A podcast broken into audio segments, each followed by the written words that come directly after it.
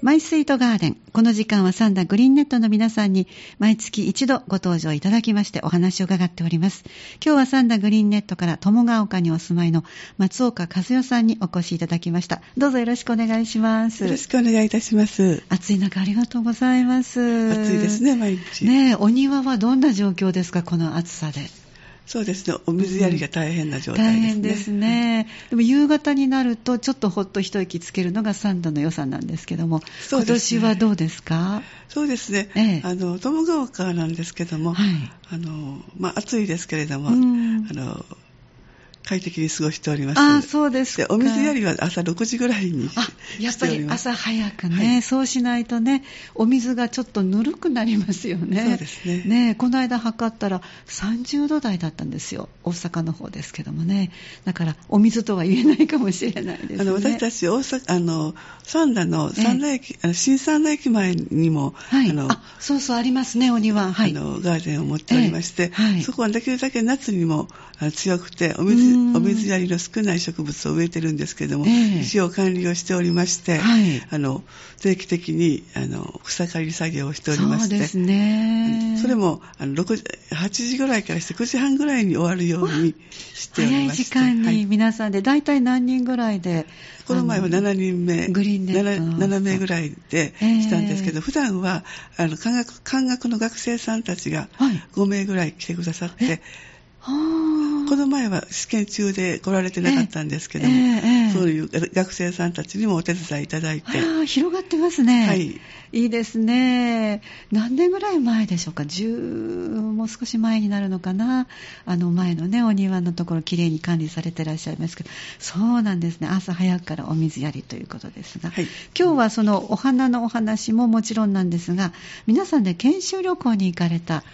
そのお話をご紹介いただけるというそこうとで。なんです、はい4年ぶりにええ6月5日、6日に、はいあのグリーンネットのメンバーで、ええバス1台貸し切りまして、ええあの高知県に行ってまいりました。高知県の方。ははいい。じゃあ、あの、その工程をぜひ、目的は2カ所でしたかしら、先はちょっと打ち合わせで伺そううと。ですね。牧野植物園とはいモネの庭に行ってまいりました。牧野植物園とモネの庭、はいもうグリーンのお好きな方だったらぜひ行ってみたい特にあの牧野植物園の方ははい、あの良かったと朝思いまのすテレビ小説で、ねえ「らんそま」うんでですね話題になっておりますので、はいもうワクワクして出えか,、えけました。はい。じゃあ、その、それぞれの様子は後ほど伺うとして、6月5日と6日、1泊2日ではい、どんな流れで行かの行かれたのか、ちょっとご紹介ください。朝の7時にほうこれも早いサンダを出発しいたしまして、はい高知まで4時間半かかりました。 4時間半。ちょっ、とお手洗い休憩程度えでえ休憩をし取りながら、はい。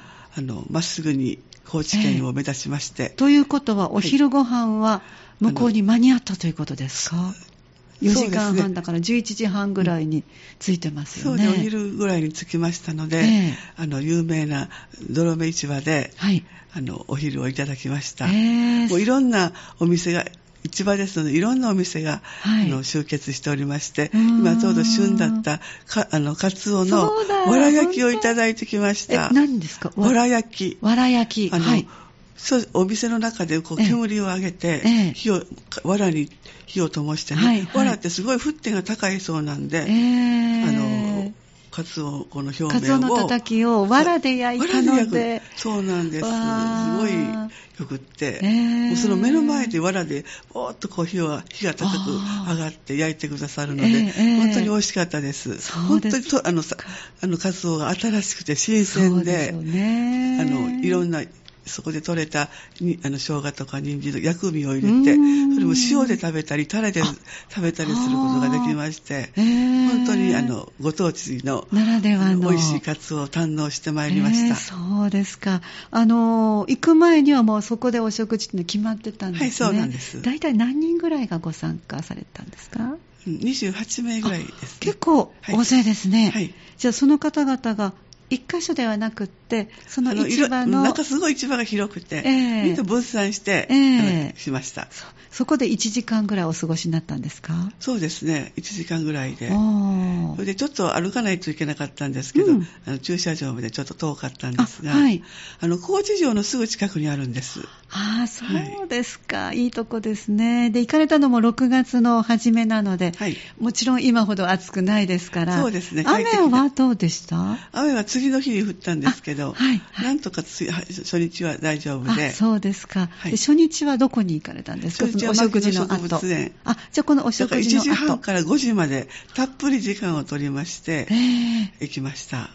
すごい、でガイドさんにも、はい、あの説明をいただきながらでしたので、うん本当に中身の濃いええあの素晴らしい植物園でした。はい、4時間ずっと園の中をはい巡っていかれる、あもうあのいろいろあのグループに分かれて、ええ今日お持ち、はいパンフレットお持ちいただいたんですが、はいはいじゃあ、かなり広い敷地になかるなんりですか。広い敷地で、ええあのほどいろんな花があの植物でもあるんですけれどもええええ、すべ、てのあの植物にあのあのプレートがあるんですけれどもえ、学名がついておりまして、その他にもあの学もあの科目とかあの分布とか、うそうんいう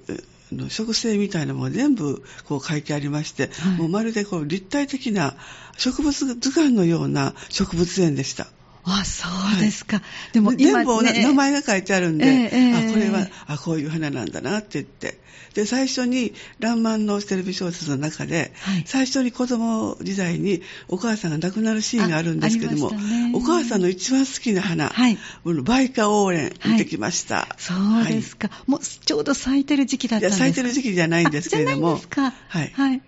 あのそういうあの群生してるところがありまして、ええええお写真でですかいやもう植物が咲いてるとこ、まあ、花は咲いてなかったんですけど、あはいこれがバイカーオーレンが群生してるとこななろるでほすどっていうのがはいはい分かって、そえーれであの、あの、牧野博士が子供の頃に、あうんの、お母さんが一番好きな花がバイカーオーレンで、はい私はこの名前が知りたい。これがやっぱり植物にね、大好きになるきっかけだったと思うんですけれども。ね、目指す場所はそこだ、はいということそうですねでしたねで当然当たり前ですけど今おっしゃったある植物は牧野さんが付けられた植物があるわけですねそうです全部命名された、すごい数ですよねすごい数ですね本当にね今ちょうどドラマがねもうあのこれからどうなるのかなと特に今週はちょっと胸の痛い回になってますけど、胸の痛い改革で、なんか、帝国大学うの、んねあの出入りその禁止になってしまったのではい出入り禁止になって、これがどうするんだろうっていうね。えというとこですけれどもドキドキしますね。そうですね。でも実際にはこれだけのたくさんの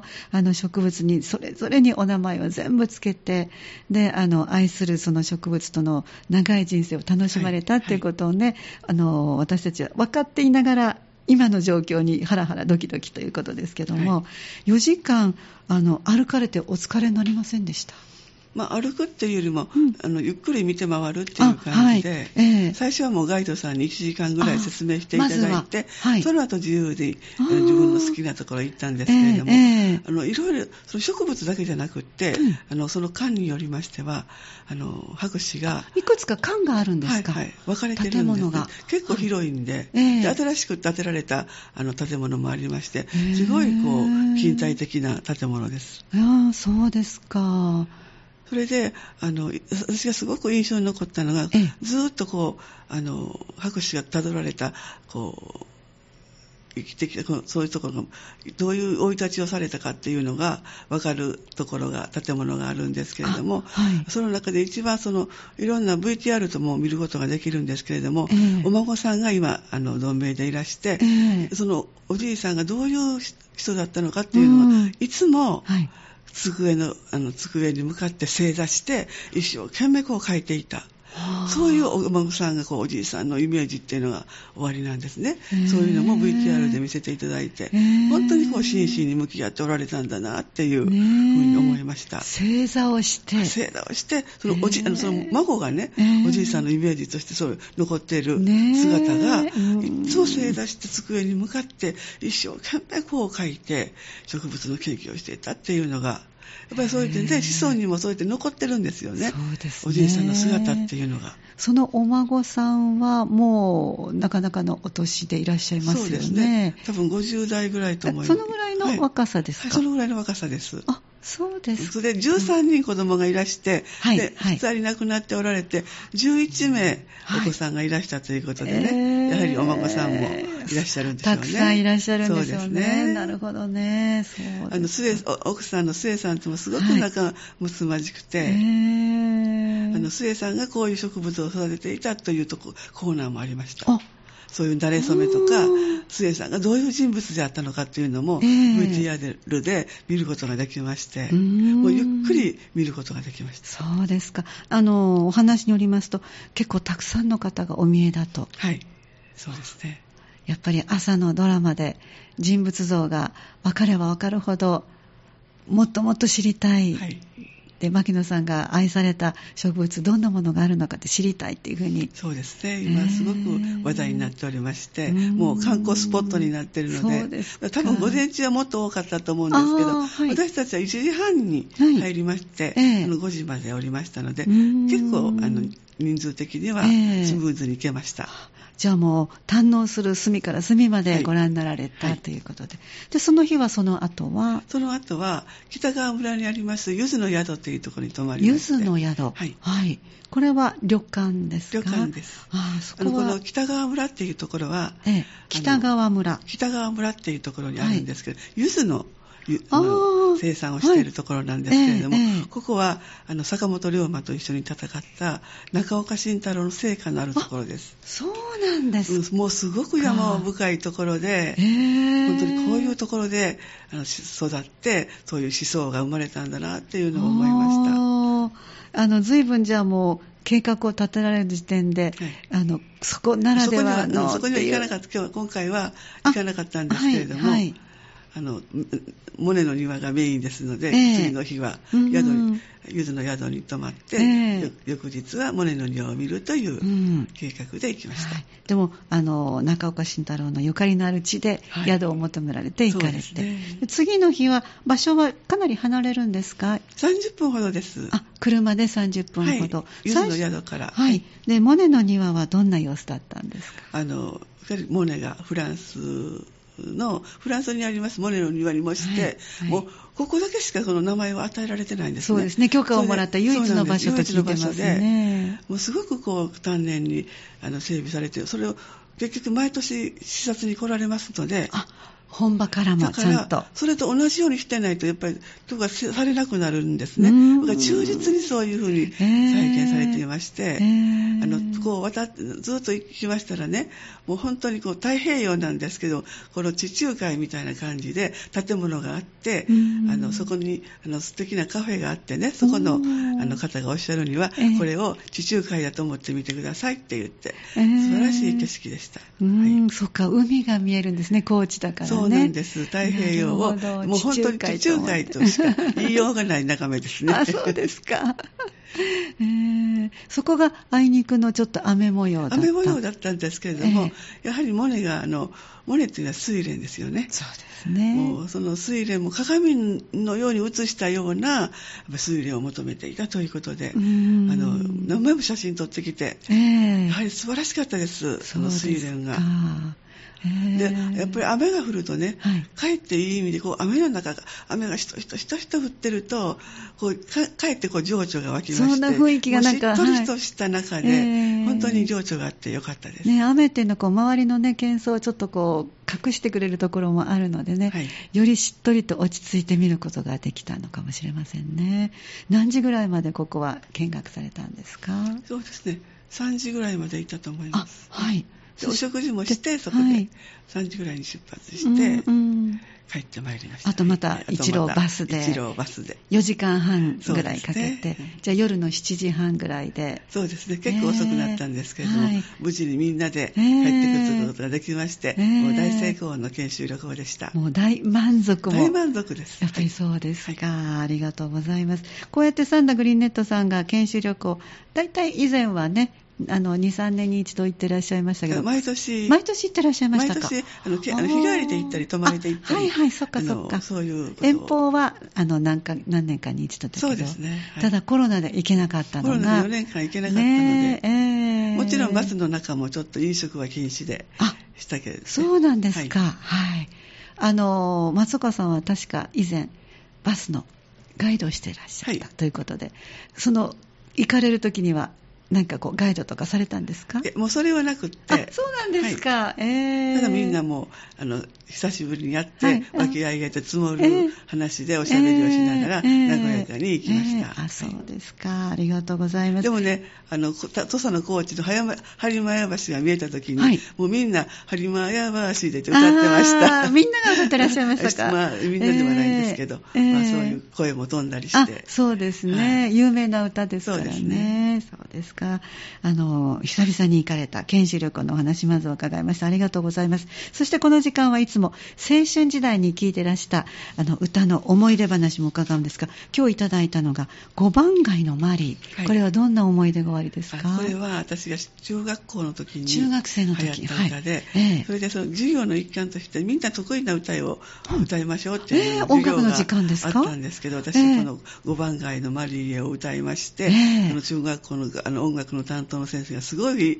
あのええ喜んでくれて褒めてくださった褒めてくださって、ええいい歌だなって言って、ええあの中学校のあの音楽の先生が言っていただいた思い出があります。そうですかいわゆるこう昇華でなくてもよかったわけですねそうそうなんです、はいええ好きな歌を歌いましょうってああとてもいい先生ですよねそうな文んで字す通り音楽が好きになる授業をしてくださいましたはいはいそうねですねなぜこの歌を選ばれたんですかその時流行っていて、ええ高橋真理子さんが歌った歌がすごくよくっえて、えあの歌ってみたいなと思って、うよんくよくこの歌を歌っておりました。中学生ぐらいって言ったらもう自然に覚えますもんねそうですね何度も聴いているとね、あのでも歌がお好きっていうのはいつぐらいからご自分で気づきましたうんもう中学高校とコーラス部に入ってましたのコーラ、でス部には入っそてれらでっしゃったもうバスガイドの時もご当地ソングをいろんなとこ行ってね歌ってまして、はいはいお仕事ちょうどとし私てがも入社した昭和52年は、